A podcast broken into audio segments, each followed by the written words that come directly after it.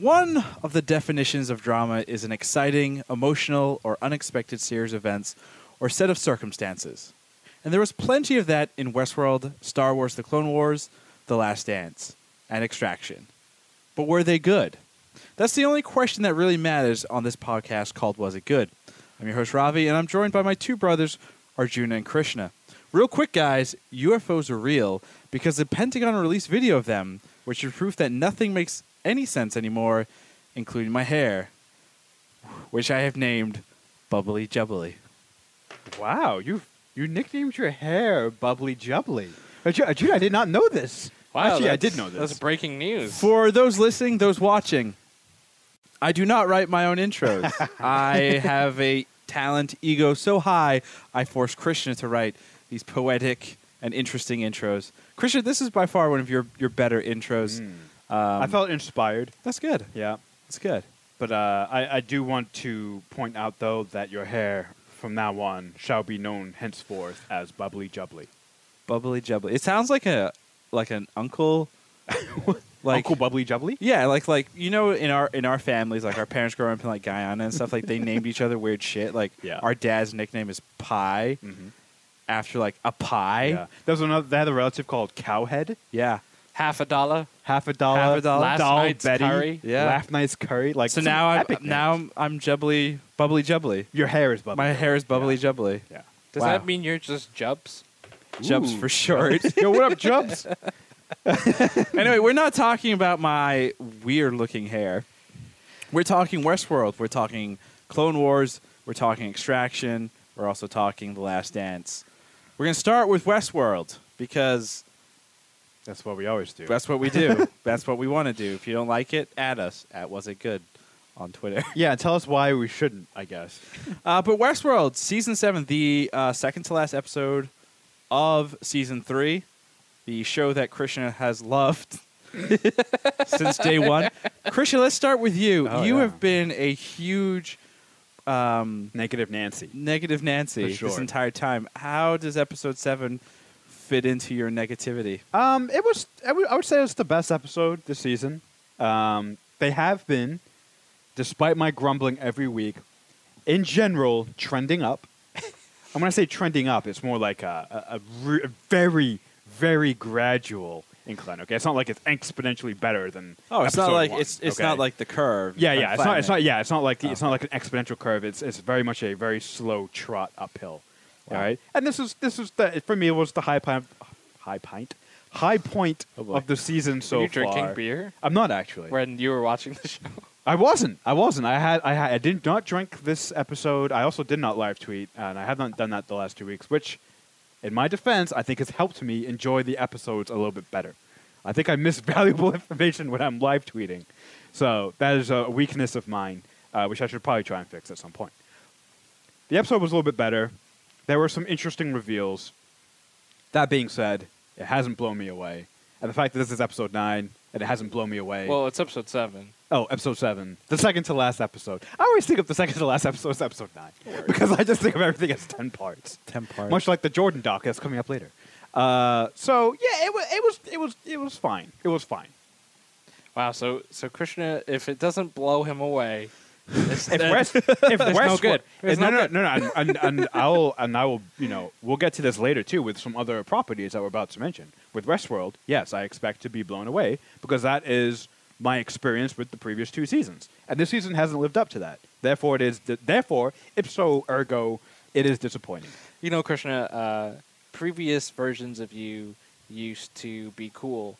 And you haven't lived up to that standard in your age 32 year. So see, that's a blatant lie. That's just a blatant lie. There is no previous version that is cool. I kind of agree with Christian. This episode definitely didn't blow anything away. I also thought it was interesting, right? It was. I don't even know if I want to say it was interesting because it was a big just dump of it. And it was an info dump, right? Yeah, it was like, I'm the machine, this happened. Yeah. Caleb's entire like flashback thing, which I think everyone kind of saw since episode 1, because it's like, it's the common kind of like, narrator that you can't trust with these crazy flashbacks about a best friend. And it seemed very obvious from the very get-go that it was either all fake or he did it. He actually shot his friend. Mm. Arjuna, did you think that them showing us that he shot his friend, do you think the why was interesting, or do you think it was just kind of a cool, thanks for giving us that information? I mean, I don't think his story was necessarily like super interesting, and I think, like you said, it was pretty predictable. It was cool to see Kid Cudi. But cool. No, but what I did like was I liked that they showed more of Solomon, the first AI that they worked on, and the kind of, you know, they had hinted at and showed a little bit of this before, but the reconditioning that they were doing to real human beings, taking undesirables and trying to change them. It only had a 90% failure rate, right? It's only a 10% success rate, and so. You know, I think I think one of us had mentioned it weeks ago, but potentially that was what was happening with Caleb, that he was, you know, schizophrenia ran in his family. He was unreliable, et cetera, et cetera. I honestly thought, like, his whole military background was a lie, so I was surprised that most of that was actually accurate. Oh, interesting. It was reversed. Yeah. So that was interesting. I thought, like, oh, he does have the military background, which I suppose makes sense. That explains why he is a capable, you know, gunman and fighter and can do these types of things. The twist I did like was the app being part of the control, the drugs being part of the control. I think that really delves nicely into our own society, right, where you have a lot of these conspiracy theorists that are like, you know, everything is part of the control. The reason they make technology like this is because it's all trying to control you. I don't know if it necessarily in real life works that well, but I think there are those unintentional consequences where it's like this and this go along and help you do this and this goal. But so I thought that was cool, and it's interesting to me then that the fact that the people that were rehabilitated are the people that use this app. So that means like Marshawn Lynch was one of the 10% that was. An outlier. Is that what they call them? An outlier that was reconditioned. The same thing with Lena Waithe's character. So they were reconditioned correctly to then bring in more of these outliers. But are they really reconditioned, or are they just adjusted to be used in the system, right? Yeah, I think that's it. I mean, they don't serve a purpose beyond being used to fix other people, right? And ultimately it seems like the 90% of them are either murdered or put on storage, essentially. Right. Personally, and this sounds terrible, but like from a business standpoint, wouldn't it just make more sense to just kill them? Like, why? I don't understand why you'd keep them, because it's more humane. I mean, well, and think about business, right? You know, if you have product, if you just toss it away, you can't do anything with that product. So you're saying the people, the product. Correct. Right. So I guess that makes sense. It's like they might have a purpose. Right, well, right. It goes back to exactly what I just said, which is the 10% that were reconditioned are then being... Have a use. Yeah, that makes sense. It's like that's how chocolate milk was created, right? They didn't want to throw away a bunch of spoiled milk. And if you repasteurize milk, it still has a slightly sour taste. So you add flavoring to get rid of that sour taste, and you can resell it. Yeah. Same thing with whey protein. Whey protein is... I'm sorry, back up. What? Chocolate milk is all sour milk?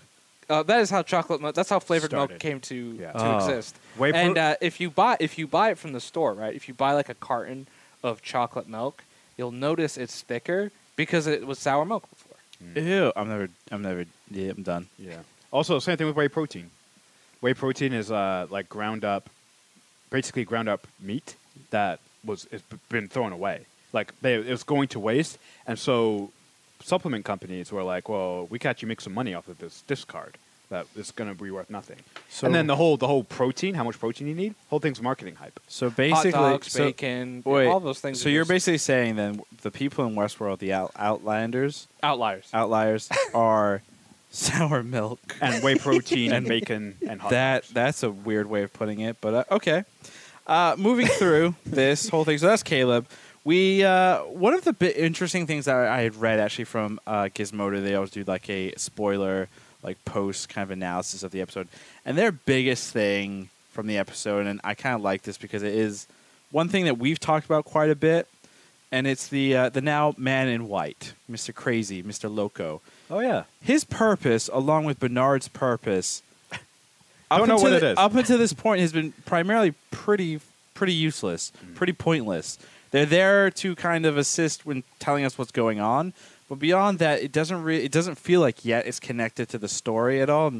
We're second to last. We have the last episode next week, this coming Sunday.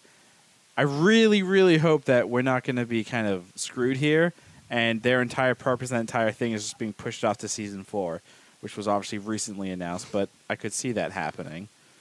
What do we think? Yeah, I'm not too thrilled with their arc. I was hoping when they put Bernard and Stubbs together, they would have served as sort of like this buddy cop sort of an angle, and they've done that a tiny little bit, right? We see them in very short spurts, and like you said, their only purpose so far seems to be sort of explaining and discovering things about Dolores, right?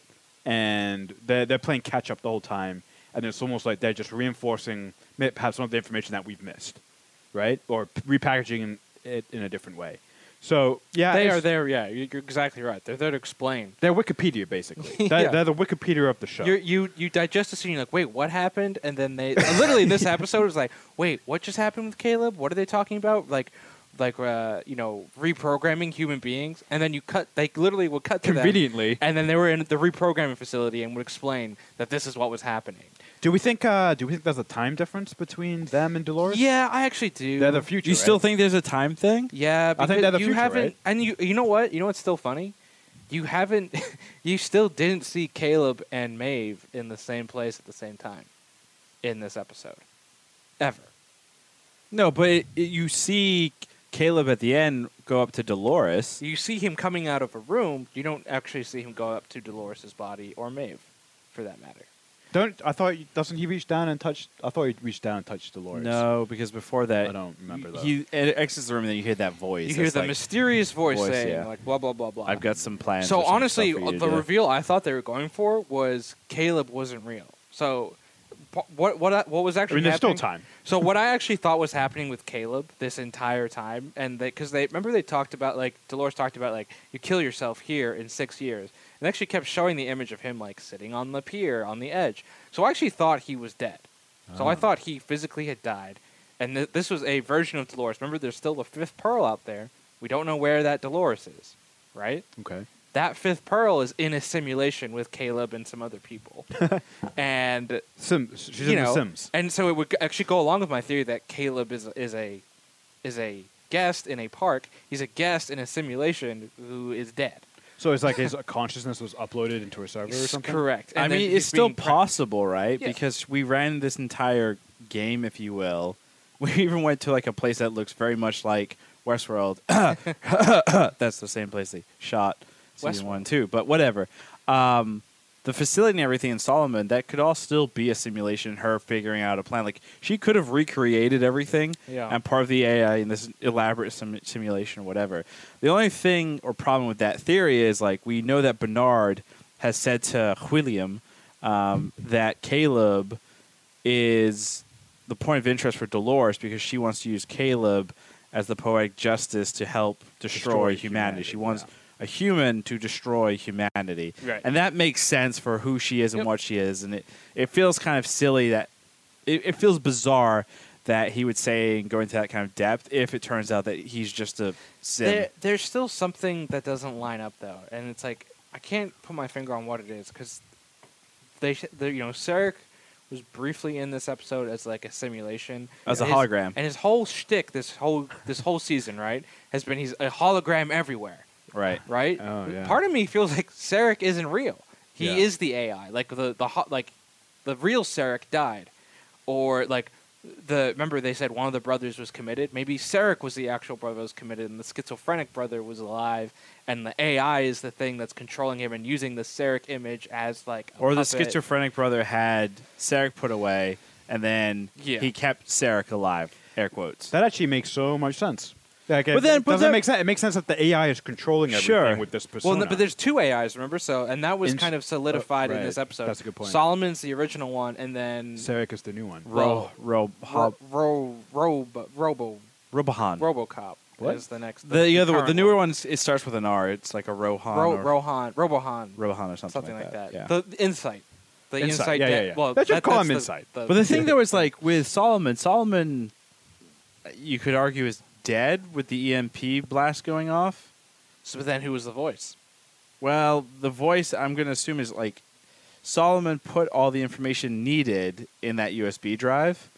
Right. So I don't know how that USB drive could have tapped into like that system that Caleb's gotten in his, you know, human beings have that weird upper retainer looking thing. Oh, the retainer. Yeah, it could have tapped into that, tapped into his phone. Mm. Or speaker mode. Caleb's crazy. He doesn't exist. No one cares. I'm sorry. Well, you have four factions right now, right, in this show? Oh, God, another one. The main ones you have are Dolores and Sarek, right? And a lot of the characters fall under those sides. But then you also now have these two roguish elements, and that is Halores. Who? Oh. Hale's Dolores. Who got a brief cameo in this Charlotte episode, Hale, right? Who got a brief cameo in this one, you know, talking to the Shogun world Dolores before he died. Matsui? Was that something like that? Not Matsui. Matsui is a baseball player. Yeah, not Hideki. So you have her still running around and doing stuff. Then you also have Bernard, the team Bernard Stubbs, who Bernard is like us. He has no idea what he's doing. He has no clue what's going on. Yeah. He's just following. He even said in this episode, he's like, this is where she led me to. So he doesn't really know what he's doing. He also refuses to kill the guy who was promised to kill all hosts. Yeah. Which is a bad move on his part. Does anyone think that Bernard is actually the fifth Dolores? Yes. No. Yes, because I guess the big question is, like, he has served no purpose, and his purpose right now just doesn't make a whole lot of sense. And we know from the beginning of the episode that there's parts of his memories and all that fun stuff that's been blocked. Remember when he was actually in Westworld, he plugged into the system? It was shown through his, like, self-diagnostic that there was some tampering here and there, which I think means that there is a Dolores-type consciousness or something melded together with that Bernard. I think Bernard is done. And the OG Bernard that we grew to love in Season 1, he's been gone since the end of Season 2. The only reason I disagree with that is because then the first two seasons of Bernard's arc make no sense, right? Like, the second season's all about him becoming conscious and, you know, becoming that thing and then becoming the foil to Dolores. Why would, if Dolores' plan was to, like, completely take over and not be opposed, she should have left him behind. But she wanted him for some reason to balance her out because I guess she recognized that her way wasn't going to do it. So that is, I guess, what I go back to with Bernard, right? He is part of her plan. No one knows in what way, though. Mm. This totally feels like a typical HBO moment. Specifically that wonderful show Game of Thrones, where it's like, hey, let's throw this character who takes the disabled Stark kid and have him, like, flow around the whole fucking island, and then you never see her again for no reason. Like, it feels like one of those things that they've put into play, and it will never... The dangling plot thread. Yeah, exactly. They'll just never tie it in. And I really hope that doesn't happen, but... Well, I HBO's, you know, they're 2-0 right now. Well, the only reason I think it's a little different with this show is they haven't abandoned plot lines yet. Everything has had some type of explanation and conclusion. Granted, some of them are very bad and choppy, but there have been full arcs. This isn't like Game of Thrones where they were adapting a book and then they ran out of the adaptation and didn't know what to do. This is I believe it's an original product. Well, right? Westworld is... Westworld was that 1970... This is based off the movie, which is based off the book. Crichton. Yeah. Oh, yeah. And then I forgot about that. Yep. But they are... I mean, they've been in uncharted waters basically since past episode 3. You know what I mean? Here's the big question, like, as we're gearing up for the final episode, right, of Season 3, which takes place in the real world. Does this feel like Westworld anymore? Or does this feel like... you could potentially start in Season 3 and have a general idea of what's going on without having to watch Season 1 and 2. That's very interesting. I would say this almost feels like a spin-off of Westworld. Ah. Like you're taking some of the elements and characters. Like it almost feels like the, you know, you always get those continuation spin-offs of shows. It's like the sequel. Oh, like the Arrowverse, like the Arrow, the Flash. Well, Stargate Atlantis. No, but it's one of those shows where you're right. You could start with season 3 and probably know as much as we do. Yeah, seriously. But it doesn't feel like Westworld because it doesn't take place in the parks. It's not a, you know, it has some of the same fundamentals, but it is different. There's a lot of new characters. There is a little bit of new ideology. But some of the basics of the show are still in there. The twists, unreliable narrators, man versus machine, free will, consciousness. A lot of those core themes are still there. Yeah. But a lot of the packaging and everything is very different. Yeah. So I would agree. It's still Westworld. It's just not Westworld. It's like you said. It's the core stuff is there. Everything you just said. And the packaging is different, and but it doesn't. To me, it's not answering those core questions as effectively as it did in the first 2 seasons. I don't know if that's because there are more elements to get in, and there are more new characters, and instead of answering those core fundamental questions, they're spending more time on more of the mystery of the stuff, like who are the Doloreses, and who is who. We spent more time in this season trying to figure out who is who than we are on the stuff that I think makes Westworld interesting, right? Which is, what is the difference between a host and a human? Yeah. Right? And maybe they decided, we've already answered that question. There is none, right? And they're like, let's just move on. But to me, that's still a more compelling question and situation than the, let's follow the crumb trail of trying to figure out who is who. We do have a question from our Twitch when Arjuna gets back. What's the question? From Miko Matter, good friend of the podcast, Michael Learman. Do you guys think that Dolores is the hero or the villain? I think that's a great question going into the last episode of the season. Yeah, so, we'll save that one, I think. You'll save it? Yeah, let's save that question for the last episode. Oh, I think we should answer it now. Start to answer it, though. I think it's perfect now. I think seven episodes in, it depends. I think the show has done a really, really great job of balance. It depends on the character's perspective you're looking at from. From the perspective of a character like Halores, Charlotte Hale, and Maeve, she's totally the villain, right? Yeah. They're both hosts, and she is being very selfish and trying to is making it about her, and it feels like it's undermining her, undermining them as a race, as a people. If you look at it from Dolores' point of view, and when she's on screen and she explains it to someone like Caleb, she totally looks like the hero, right? She's trying to make her people survive. She's trying to do X, Y, and Z. She's sacrificing herself, right? She's cloned herself 5 times and like having these people die. So from that perspective, she's a hero, but she's also a villain. Yeah, I think it's tough to say. I agree. It depends on what angle you're looking at for. I'm gonna go with the villain. Because I think at the end of the day, no matter which angle you're looking at it from, she ultimately is trying to wipe out the human race, which is really no better than the human race itself. Like, what she's trying to accomplish and how she's trying to go about it is literally, she's not elevating her people at all. She is just doing, her flaw is very human in my mind, right? The only way for me to survive is to wipe out everything that's not me, right? At least if we're to believe Bernard, that's what she's trying to do with Caleb. Right, we're still not 100% sure that we can trust Bernard's perspective. Everything that Bernard has said, oh, she brought me here to check her. Oh, she wants Caleb to destroy the human race because she's a poetic sense of justice. Well, Bernard's not the most reliable person. Is that actually true? Neither is Dolores, though. Correct. So what we're left with though is her actions, and it seems like she's bent on the rise of her people and the end of humanity, right? I don't know if that makes you a bad person, though. No, it's not bad. Villain, right? Antagonist. She's the antagonist to the human race. I would say... Now, it depends on what perspective. Are you on the side of humans, or are you team host, I would say it's... I don't know if she's an antagonist or a protagonist. I would say she's just a force. She's both. Well, she's definitely both, right? Yeah. She's definitely one of the main protagonists of the show. We see a lot of the show from her point of view. For the majority of the other protagonists, though, she is the direct antagonist. She is the direct force in their way to fulfilling their character arc and their motivations. Yeah. I think that's what we've always kind of liked, though, about the show, right?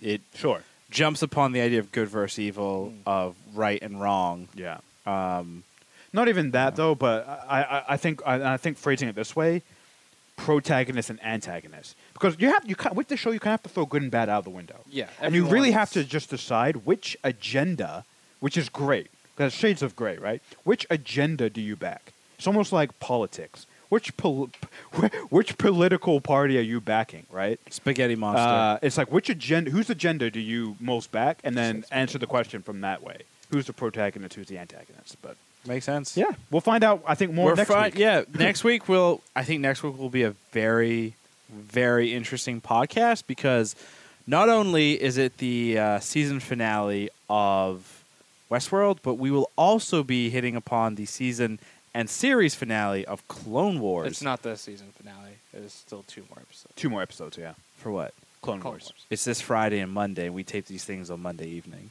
Wait, the last episode's on Monday? There's two episodes of Clone Wars. Though. Yeah, this Friday and then Monday, May the 4th. Oh, they're doing the finale on May the 4th. Yes. You ruined my segue 1,000%. Well, you ruined it yourself. Doing this, you just let me get to the point. You should have told us when. No, it's a surprise. Just like the intro, it's a surprise. Anyway, then you're gonna have these moments. Yeah. We're gonna let's wrap up the Westworld stuff. So let's move into Clone Wars. Arjuna was Westworld. That episode that we watched, good. Yeah, I'm gonna say it's good. I do like what the season's done. I think this season, I would like to, in a few months, watch this binge the season. I think it would be very powerful. It'd be a lot better as one sitting. And but I am intrigued and I'm interested. I think we're gonna have a better finale this year than we did 2 years ago for season 2. Wow, Krishna, was it good? I'm gonna say yes. I think I've said the last few weeks were good, and I enjoyed this episode far more than those episodes. So it is good. Technically, it's great. I think the acting is wonderful. The Dolores Maeve battle or fight scene, by the way, was beautiful. It was pretty good. Yeah, that wasn't my favorite part of the episode. Her arm getting blown up was pretty cool. That was cool. I mean, I was it was cool. Shocked. CGI looked like shit. Yeah. I mean, but this show's never had it's a TV show. It's not going to have. It's Westworld on HBO. I don't know. Arjuna. It deserves the best season with how they build the hosts. That CGI is very, very beautiful and very, very well done. That arm blowing off just looked very yucky. After Effects? Anyways, yeah, it was good. Ravi, was episode 7 of Westworld season 3 good? No. Mostly because we could... As we were watching the episode, we were calling out what was going to happen next, which we did with another video film thing that we watched, Extraction. Mm-hmm. So for that reason alone, it kind of annoyed the hell out of me because we could just sit there and go, that's going to happen, that's going to happen, that's going to happen. Cool. Interesting. So does that mean he's going to say the other thing was good? Extraction? We'll find out in a little bit. Oh, that one's going to be hot button. I can't wait for that. So that was Westworld. So we're moving into Clone Wars. We... just finished season 7, episode 10. We are in the end game. The brunt? It's brunt? The end game. The end game of the siege of Mandalore. So that's a layup for him. I didn't take it. Why would I do end game? Why not? Do Avengers was trending. I don't care about that. Wow. So we're in the end game. God, I hate you. We're in the end game of the Clone Wars series, which this episode in particular made it very clear. The Clone Wars is over. The Revenge of the Sith is happening. Begun, we are dope. By the end of this episode, we are about halfway through Revenge of the Sith, right? Quick, major spoilers, right? We know for a fact Dooku's head is rolling on a separatist ship. Dooku's dead at this point. He's straight up dead. I mean, that's kind of implied with his head rolling. Well, my head doesn't roll. Can't you roll on certain drugs? Well, no. That's a good point, actually. You're saying it just happened. No, his head it rolled. Had been rolling. The blood has dried. The ship is blown up. The body is incinerated. He's been dead for a while. Hey, he got a Jedi going out. Never mind. That was rude. Because they burned the bodies. Yeah. Mm. So. Yeah, I guess he got his cremation. He got his cremation. In a weird way. So that's happened. We know that Obi-Wan Kenobi is heading to Utapau to go after Grievous. Yep. We know that Anakin has been given the rank of master, but we, the council, do not see you as a master. Yeah. So go spy on Palpatine, you whiny butthead. Yeah. So we are in the thick of it. Yeah. And this episode ends with probably the greatest thing ever. Guess what it is, you two. Greatest thing ever? What, Maul getting captured? No, like the fight scene. Was that not the best my God, yeah. lightsaber fight scene you have ever seen? That is up there in my books with... It's not the best ever, but it's definitely top three. I think it's the best ever. Yeah, which I understand that. But to me, though, that lightsaber fight cannot surpass the OG Maul versus Obi-Wan. Oh, yeah. Qui-Gon Jinn yeah. But it's... Oh, you mean animated? Yeah, animated. Just straight up. It's the best. It's the best. It's the best. Yeah. The animation quality. Yeah, it was ridiculous. If you want to know how to do CGI well, follow along the Clone Wars series, because they have done a fantastic job from the beginning to where it is now. Not the movie. Not the movie. Fuck the movie. No, that's an example of where it started. The movie is stupid. Right? But, like, the lightsaber fights, The most interesting thing with their animation style is how way back in season 1 and 2, the lightsaber fights were very choppy. It was very like, whoosh, whoosh, whoosh, right? And instead, it's now this very smooth and fluid lifelike motion. That, to me, was the most impressive and most interesting and crazy-ass thing I saw in this episode. So how many years until they go back and they remaster some of the earlier Clone Wars? Never. Do it, please. No, they won't.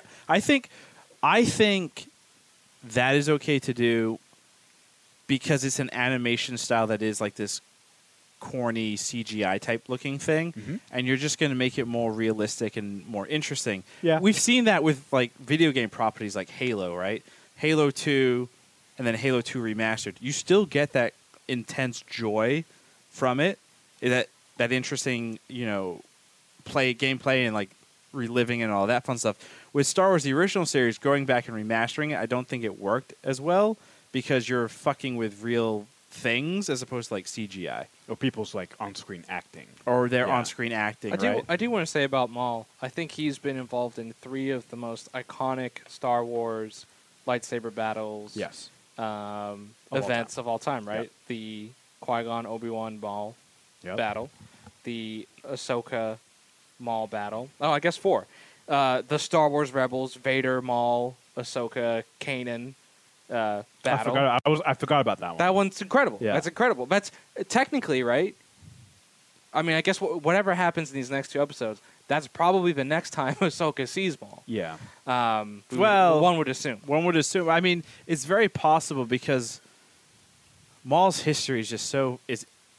Maul, it's really interesting when you look at Maul and you go back and you think to like 1999 when the Phantom Menace first came out. Maul was like the face of evil. He was this badass. He was the poster. He was the poster. He was like everything. Everything was all in on Maul. And then you leave the movie theater and Maul's dead, and you're like, the fuck? Yeah. And it's what is it? 20 fucking years later, and we finally understand this character.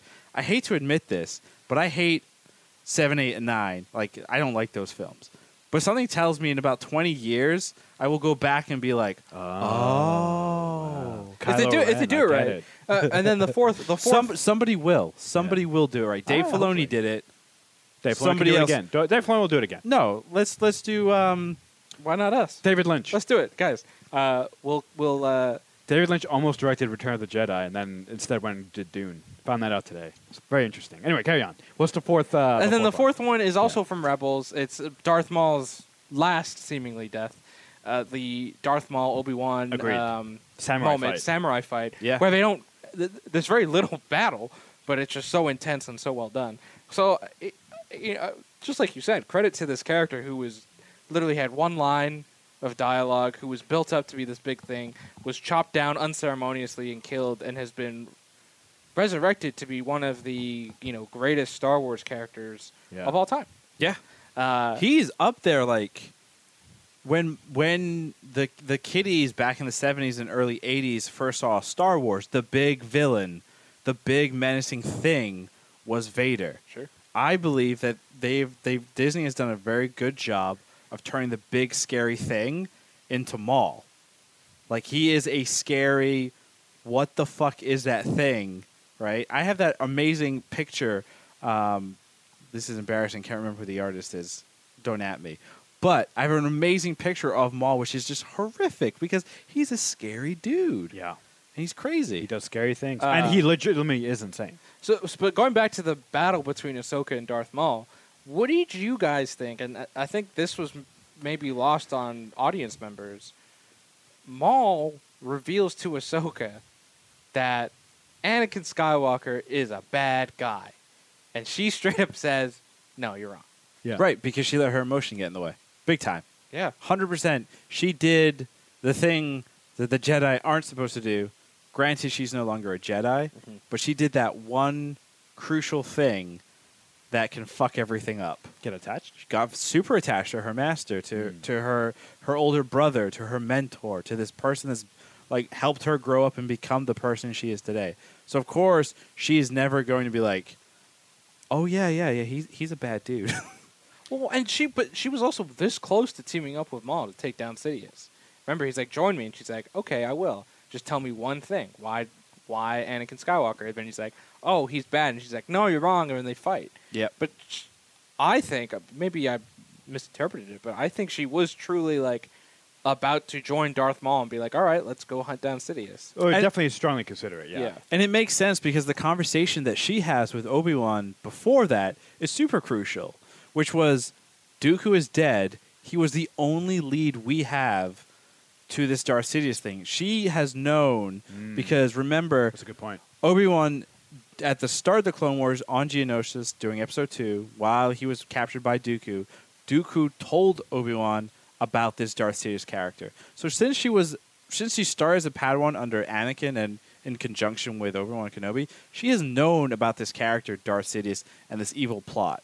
So I think it makes complete sense that she would be like, yeah, I'll team up with the devil to figure out who the hell and what this plot is. I will break bread with the devil. But the problem is she let her freaking emotions get in the way, which makes it even more fascinating when you look ahead to Rebels and when she realizes who Darth Vader is. Yes. Like, just we haven't finished the season yet. We don't know what's going to happen. But just take the fact that she had a chance, and then her fear or her denial came true. Right. That sucks. Yeah. I mean, I don't recommend doing this now because if you don't want to spoil these last two episodes, but you can go back and watch Rebels, you know, specifically the Ahsoka Season 2 season, when Rex comes in, when they fight Maul again. There is a lot of hints as to what's to come in these last two episodes with Ahsoka, with Maul, and with Rex specifically. Like, these are probably our three main characters for these last two episodes, you know, I would assume. Yeah. We know Order 66 is coming. We know Rex survives Order 66, and you know there's things he says in Rebels that indicate certain things are going to happen. What does he say? I forget. I know about like Wolf and the other clone and how Ahsoka saved them. Fives? Not Fives or Echo, somebody else. So the specific line they say is, "They never turned on their masters. They never killed it." Like they said, because when Kanan first sees them and they have the clone walker or whatever on that desert planet, whatever it was. I forget what planet that was. They're like, he's like, all clones, they killed all Jedi. And they're like, we never turned on our masters. Like, and when they show the scars where they removed the implants. Correct me if I'm wrong, they still have their implants in it right now. Yeah. So, yeah. So we know that Ahsoka's going to do some surgery with the lightsaber or something. Here's something interesting. During the original promotion for Season 7, one of the most iconic images out of the original trailer was a shot of some figure in the foreground, Ahsoka standing on a table, Rex on the ground, helmet off, and clearly in some kind of mental pain, as if Order 66 was coming on, or post-surgery. Maul's been captured, right? If I had to guess, Maul's not going to be a thing by the end of the next episode. He'll be done. Who do we think that shadow figure is about to attack Ahsoka? I got to look this up. I think it's Maul still. You still think it's Maul? And there's another line specifically from Rebels, if you guys want me to reveal. Go for it. When Maul sees Ahsoka, he said, I think like he says Ahsoka Tano. He's like, running away again. And that's the key line, because when people saw that with Rebels, they're like, this doesn't make any sense. Like, when did she run away from Darth Maul? Right. It's about to probably potentially make sense here. Because this is what I'm going to assume happens, right? If I had to guess. They're flying back to Coruscant to turn Darth Maul in. Order 66 comes in. All the rebels, or all the clones, turn their blasters onto Darth Maul and Ahsoka. In that chaos and confusion, Maul sets himself free, kills some guys. Ahsoka and him battle, and she has to run away because she probably doesn't want to kill clones, and she can't also battle Maul at the same time. That's what I miss. And she probably wants to save Rex and as many of these cloners as she can. Do we think, a couple other questions here, do we think Sidious and Maul are going to talk one more time before this season wraps? I'm going to say no, but only because I think they probably want to keep this focused on what's going on Mandalore. I would also say no because why? I believe like when Sidious just straight up kill Maul at this point. Remember, Sidious is all about throwing everything into chaos, right? And doing whatever. Actually, I disagree. Well, the other thing too is like we know by the events of Solo, Maul is still running the underworld during that time period, right? The underworld is a very big thing in the Star Wars universe. There's no way, in my mind, that Sidious would allow Maul to be running all those syndicates. Like, he would have to know that Maul's around. So I wonder if Sidious is like, you know what? You clearly love me way too much. Go do your own crazy thing. Just leave me alone. I don't think he loves him. I think he despises him, honestly. I think his thing is... Because he wants to kill Sidious. He straight up said, like, I need to kill Sidious. He hates Obi-Wan, obviously, because he cut him in half. He hates Darth Sidious. This is... The reason he's so scary is he completely feeds into hatred, right? More so than any other Dark Force user you see at all in Star Wars. Especially the Maul we have now, right? He's completely into hatred. He's completely into just fucking over anyone that fucked him over. I think what you're probably going to say about Sidious is he's more calculated. Oh, yeah. Right. Everything Sidious does has an end goal. I would flip what you said. Maul is chaotic. Sidious is totally, like, calculating and logical and forward-thinking, and everything has a reason.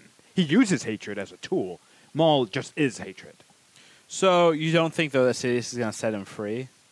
He might allow him to. He might. I mean, maybe. I just don't see it. To me, it just doesn't make sense that we're in the time period of Solo. He is running the underworld. Yeah. And Sidious would allow it. Because remember, at the point of Solo, they have a sizable, like... The Empire has Inquisitors running around. They are pretty strong. They're ready to go. So it just, I don't know. It just doesn't make sense that you would allow this thing to be running around. Plus, also the other big thing, too, I guess, is like Sidious never attempted to really kill Maul. Like when Maul and Sidious fought back in, season 4 or 5? When he kills Savage. When he kills Savage, he captures him. He doesn't kill him. So there is some plan still for Maul in some aspect. I think he just views him as a tool. It's like, I can use him. Right. I can manipulate him. It's not hard. I mean, also, speaking of, we did get a cameo from Solo of Paul Bettany's character, Dryden Voss. Yeah. Voss. We've got a lot of cameos in the Star Wars universe in these last couple episodes, which has been great. One cameo we didn't get, though, was our beloved Darksaber. Where is it?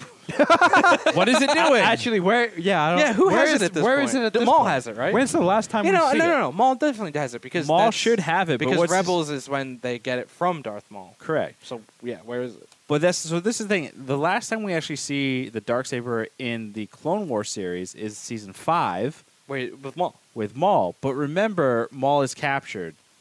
So that Darksaber could be on whatever base, or it could be back with the Mandalorians. Because what's interesting is... It's got to be with the Mandalorians. It has to be, because Maul used his double-bladed lightsaber and not the Darksaber. Or to feed into your theory, it could be with Sidious. Well, but remember, though, it's going to get into that governor's hands, because he's going to use it and But that's post-Rebels and everything. Yeah. So all we need to do now is figure out where it is from now... to Rebels when they fight Maul and Sabine and everyone gets it. Maul eventually gets it, and he takes it back to Dathomir, and he leaves it on that planet. In Rebels? In Rebels. Because that's where Sabine picks it up and finds it. Correct. Sabine. No, but, I mean, to break into your theory, right, if Sidious is going to appear, I believe Ahsoka with Maul is taking him to the Jedi Council, right? Which means, in theory, Ahsoka is on her way to Coruscant. Yes. Which, if it lines up with episode 3, she could be just missing Anakin right at the end, right? Like, he's already murdered all the children, and she's going to show up at that time. Or to debunk a long-time fan favorite meme, which is Anakin going into the council chamber with all the younglings and lighting his lightsaber. Maybe she jumps in there and saves the younglings. No, that makes no sense because she doesn't know that Anakin is Darth Vader. She thinks he's dead. Right. But remember the line she says, the last time I saw my master was... He was running off to go save... Right. It's very possible that she thought she killed him, or she heard of the reports of what happened on Mustafar, or Obi-Wan Kenobi said, I killed him on Mustafar. He dead. Like, there's a little bit of gray there, and... It's not like Star Wars hasn't done that before. Right. Yeah. I don't know. The other thing, too, is like I was watching a YouTube video today about the Darth Vader comic book series. I forget what episode it was, but it was posted about 4 months ago. And it was specific about the librarian in the Jedi Temple. Following the immediate events of Mustafar and Darth Vader putting his armor on, he goes back to the Jedi Temple to go and look for the librarian because Sidious wanted her because he wanted the list of all the... Jedis that were still potentially out there in the universe, the kids and all that. And she, the librarian, realizes who Darth Vader is and reveals the secret to the clone troopers that are with him. And he kills all the clone troopers by force blowing them out of the plane or the chopper or whatever because he wants to keep that secret. The chopper. So I think Vader's secret of being Anakin is basically he knows... And then we know that Boba Fett eventually finds out, and we also know that Sidious knows. But it's a very small group of people. And Obi-Wan knows. Yeah. Does Obi-Wan know before going and seeing him in episode 4? Yeah, he definitely knows. I mean, it's strange because he doesn't even call him Vader. He calls him Darth, first of all. Ah, Darth. Hello, Darth. I'm going to kill you. Hello, Darth. When last we met. Boy. Krishna. You were on fire. Yeah. Was Star Wars The Clone Wars Season 7, Episode 10 good? Do we even need to ask this question? No, of course it was. Yeah, it's good for me, too. No, it was it was fantastic. Yeah, there you go. That's not great. The question. Yeah, it was amazing. And I can't wait for the last two episodes, which I did not know were going to be Friday and Monday on May the 4th. Oh, yeah. I'm taking the day off from work. Are you going to tweet at Disney with some tweet using May the 4th hashtag? No, because I don't want them to own my intellectual property. What, your tweet? Yeah, exactly. That's what their terms and conditions say. They would own the tweet. Yeah, so just for those listening, watching, today they announced Disney Plus, the Twitter account, put out a, hey, tweet with the hashtag May the 4th, your favorite Star Wars memory, and it may show up in something special that we're doing on May the 4th. Cool. That sounds fine. Tons of brands, tons of companies, tons of individuals do that stuff all the time. The problem came, they followed it up with a tweet that said, hey, we own your intellectual property. We can use your handle and anything that you associate with the hashtag May the 4th, we own the rights to, per Disney terms and service, blah, blah, blah. And there was a link. That's where the problem came in. They, for whatever reason, had to put that out, working in media, there are obviously like the legal implications or whatever that you have to like worry about. Mm-hmm. So then people decided to start saying some really fucked up shit. Oh boy! Such as the usual garbage. We didn't go to the moon. # May the 4th. Ooh, that's a good one. Or some individuals were like, "Hey, check out the Was It Good podcast tonight." Shout out to that fan. Yeah, smart fan using Disney. Mm. Yeah, so I thought that was interesting. But shifting gears completely into another superstar, Michael Jordan, into a Disney-owned documentary. Oh, yeah, the 30 for 30 documentary series, The Last Dance, starring Michael Jordan and the late 1980s, 90s. 90s. Well, it's the whole thing. It goes. I mean, yeah. It focuses primarily on the 1997, 1998 Bull season. The Chicago Bulls during a particular time period in the known human calendar. There you go. Krishna, you have watched both episodes. All four episodes. Well, we're talking specifically episode 3 and 4 here. Yes. The big pieces there, the big takeaways were Dennis Rodman. Mm-hmm. A couple of people were asking the question of, hey, you threw Dennis Rodman and his entire thing up in about 5-10 minutes and you were kind of done with it. A lot of people are saying, hey, the response is there was another 30 for 30 documentary on Dennis Rodman. If you gave a fuck about Dennis Rodman, go watch that. Mm-hmm. What was your take on the whole? Did they give Dennis Rodman and his unique story enough? Mm-hmm. Or do you think they just kind of blew past it? No, I think it was enough. They start off with a little bit of his backstory, and then they switch gears completely and go back to young Jordan.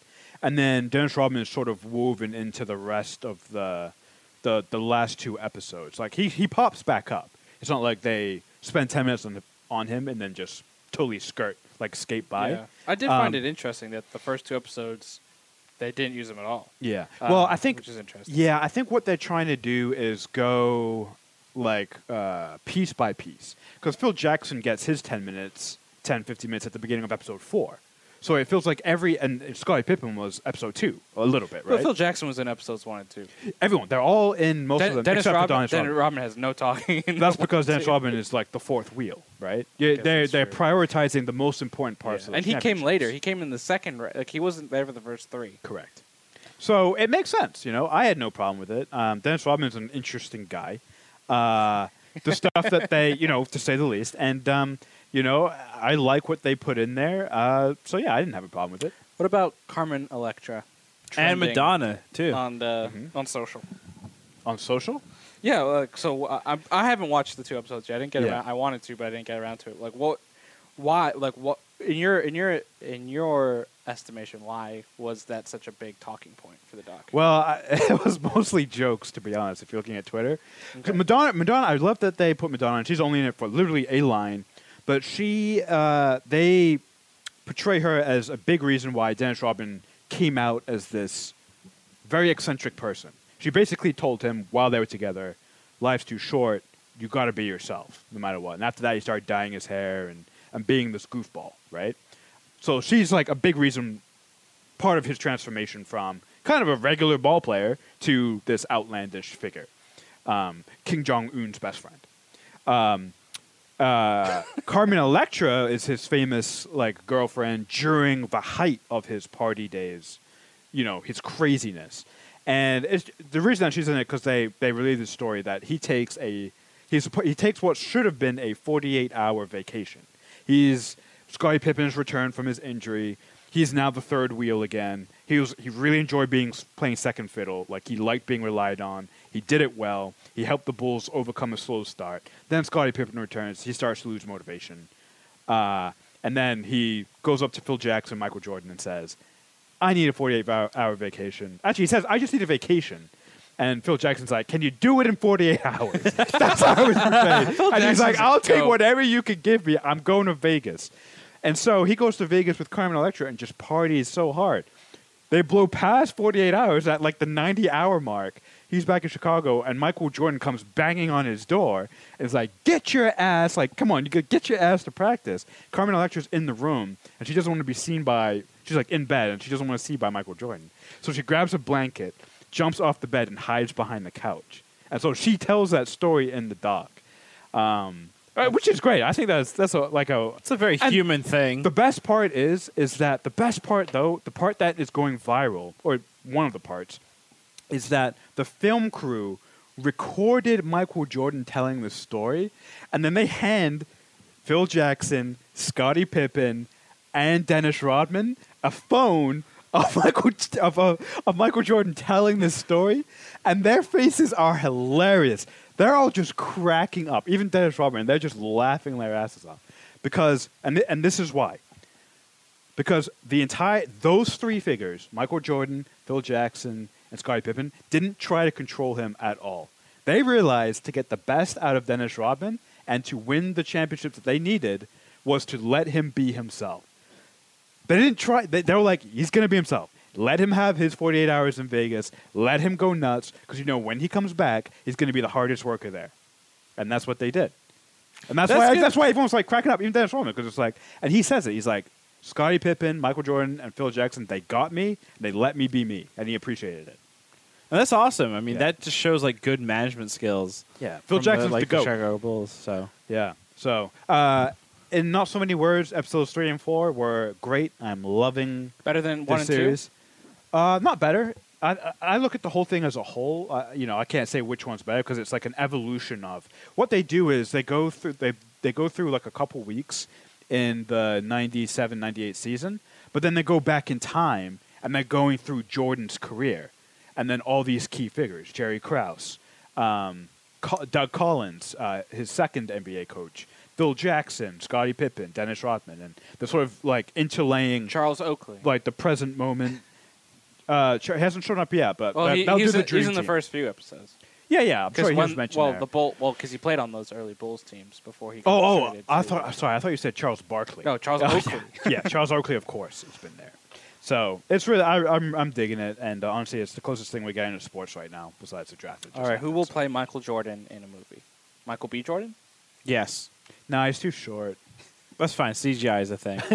If they get it right, that is. Hugh Jackman played Wolverine. I don't think you can make Wolverine's a Michael supposed Jordan. Supposed to be 5'6". That's true. That's a good point. So yeah, they can fudge things. Moving right along though, to the last topic of this podcast. Ooh.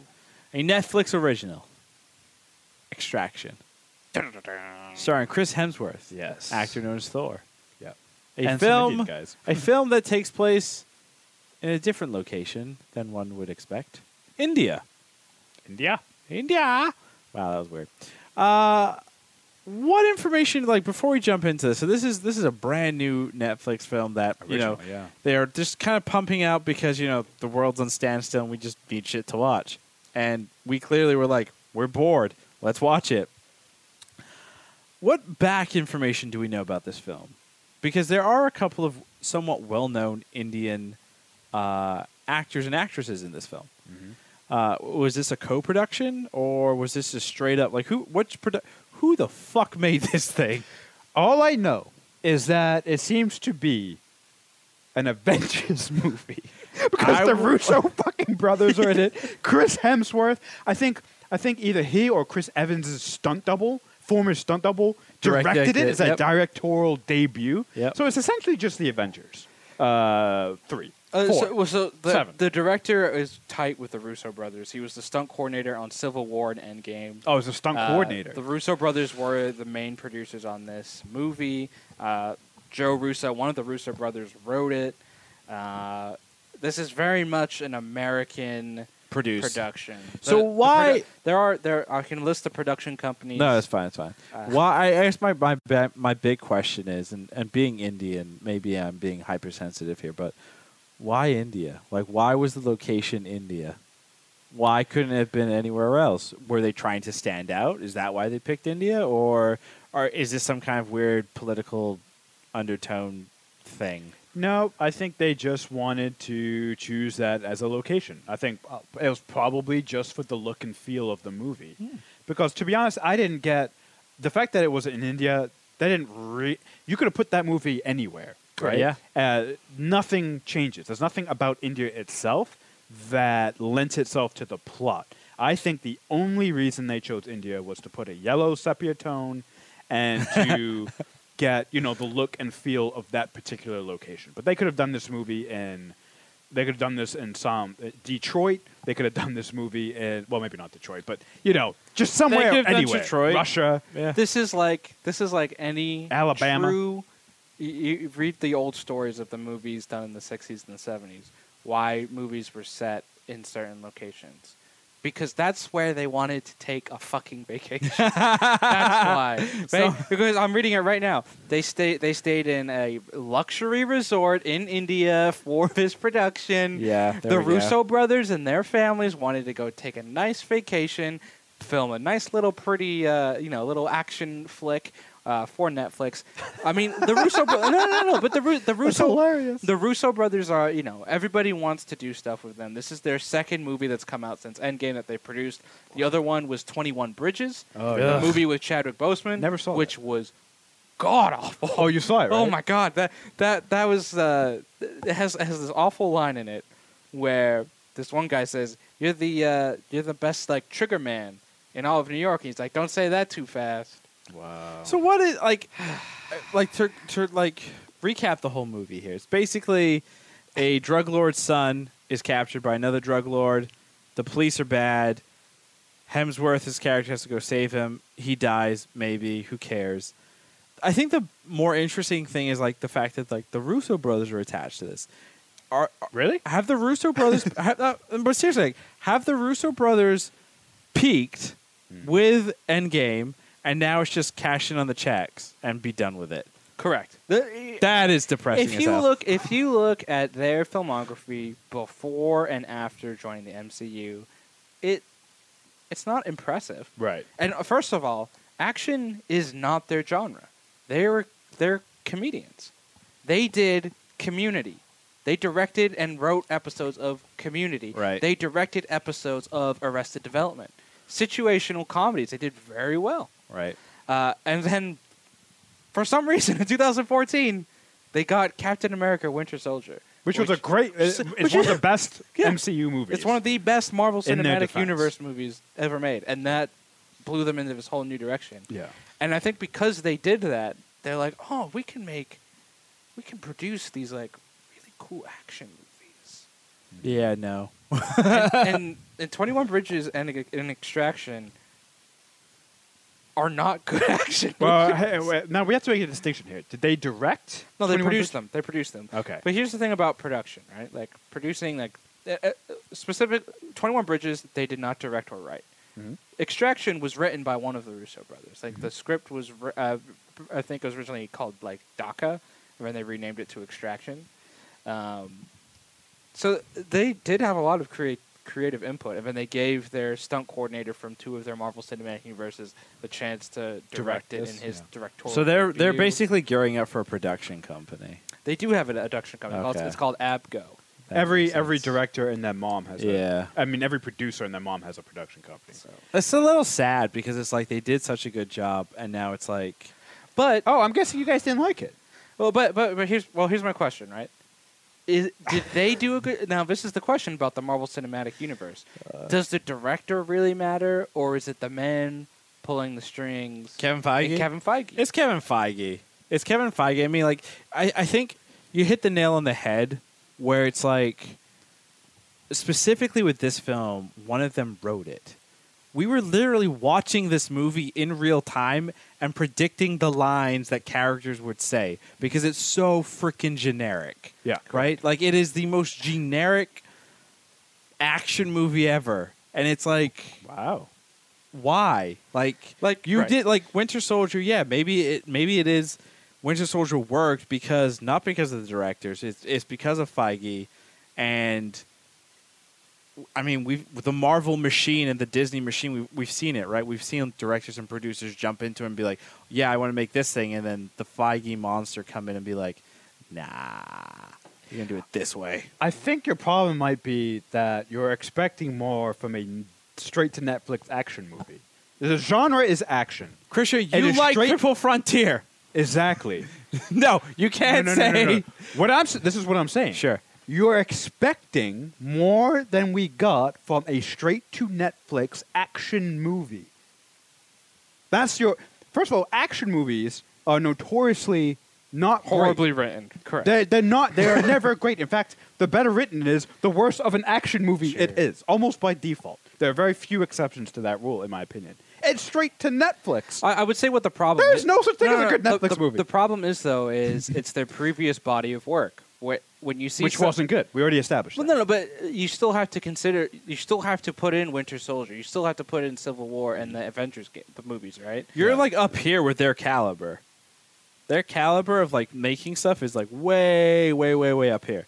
And then they come and they make this. And here's the thing, though. It's like here's the bigger thing, the bigger question. Okay, it's a Netflix movie. Yes, sure. Maybe there's not enough budget. Maybe there's not like X, Y, and Z.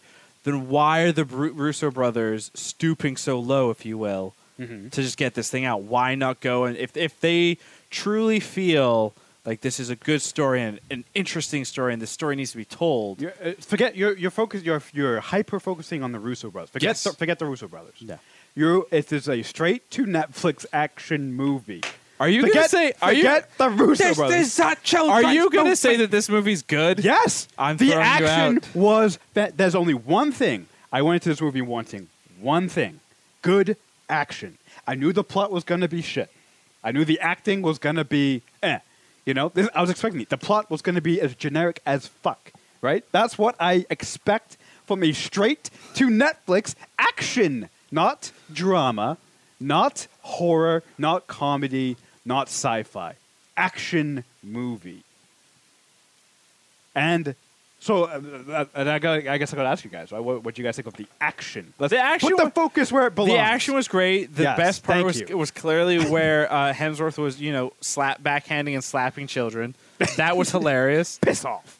Definitely laughed at it. But once again, my biggest thing is we were literally quoting the movie before the movie happened. And to me, it's like we had future sense. That made it a very enjoyable experience. Really? Yes, I had fun. I had a lot of fun watching that movie because we were. It reminds me of like Commando and like other movies from the 80s. They are bad movies, but they are so entertaining when you get the right group of people. I'm glad I watched it with you guys to watch it because we're quoting it before they even say the. I'm like that is great. It's like Sync. It was like watching Sinks on a plane in the theater, right? The movie is garbage, and it was so much fun. Yeah, the experience was fun. Yeah, but like, and that's what I wanted from that movie. Well, spoiler alert! Like when I say it was it good for me? Yeah, for sure. It's about is this a good movie? Absolutely. And I could never say this was a good movie. I 100% agree. No, but the hyper focus on the Russo brothers, I think is. But I think the.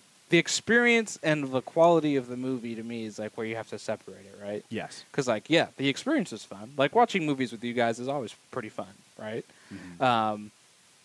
But technically it was a good movie, right? Wasn't technically no. The editing was good. The story was beyond. The choreography was good.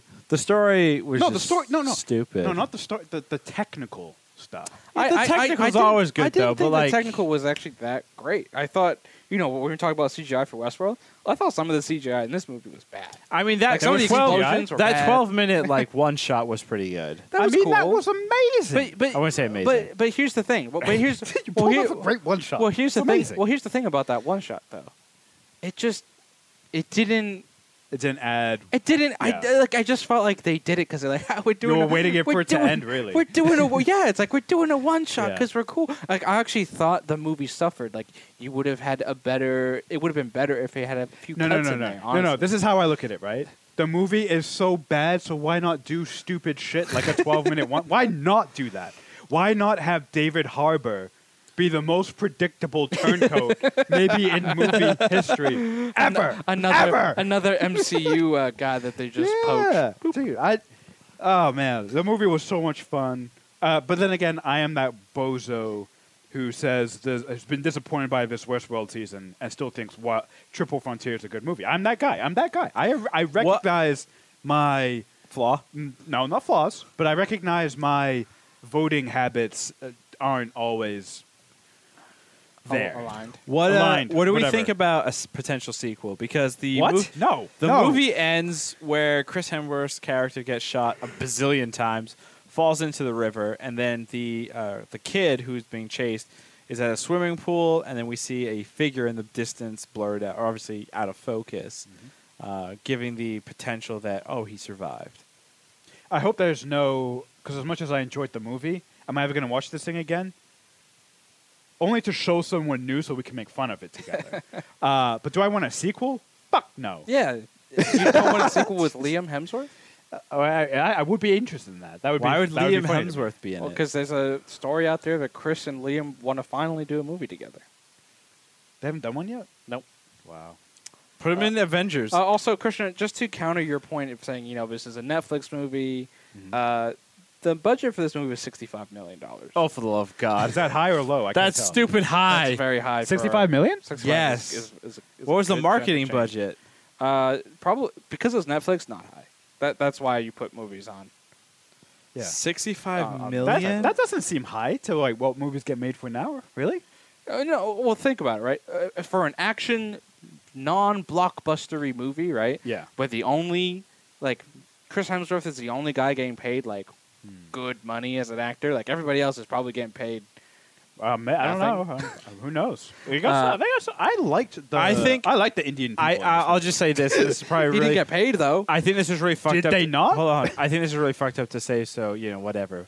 All the white actors got the majority of the money. The Indian actors got pennies on the change. How do you know that? Hold on. And then they shot it in India because the cost would give them a whole lot more.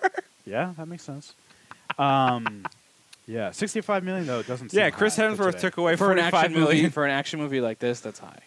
And what's another action movie that came out recently? For a straight to Netflix, that Will Smith one, Gemini Man. Gemini Man. So watch. Isn't that more of a sci-fi? That was like 100-something million. That's still. Well, that's because there's way more CG. I mean, there's two Will Smiths. Budget was 138. Yeah. So I mean, this was half the price of that. What's the problem? What's the problem? Half the price, half the movie. So, Arjuna, was Extraction good? Fuck no. It was horrible. Krishna, was Extraction good? Yes, it was, because I got everything I wanted from it. Ravi, was Extraction good? Don't care. Okay, guys, that's the episode. I'm just kidding. Go ahead. You almost had me convinced, but I'm going to go true to myself, and I'm going to say no, it was not good. That's nice. Yeah, so. But you had a good argument. You had a good argument. Well, I'm glad you recognized that. That's going to do it for us, folks. Thank you for listening. This podcast records live every Monday night. You can find it on twitch.tv/wasitgood. Podcast drops and goes live on all your podcast listening platforms Tuesday morning. You can find us on Twitter @wasitgood or on Instagram @wasitgoodbtm. Goodbye.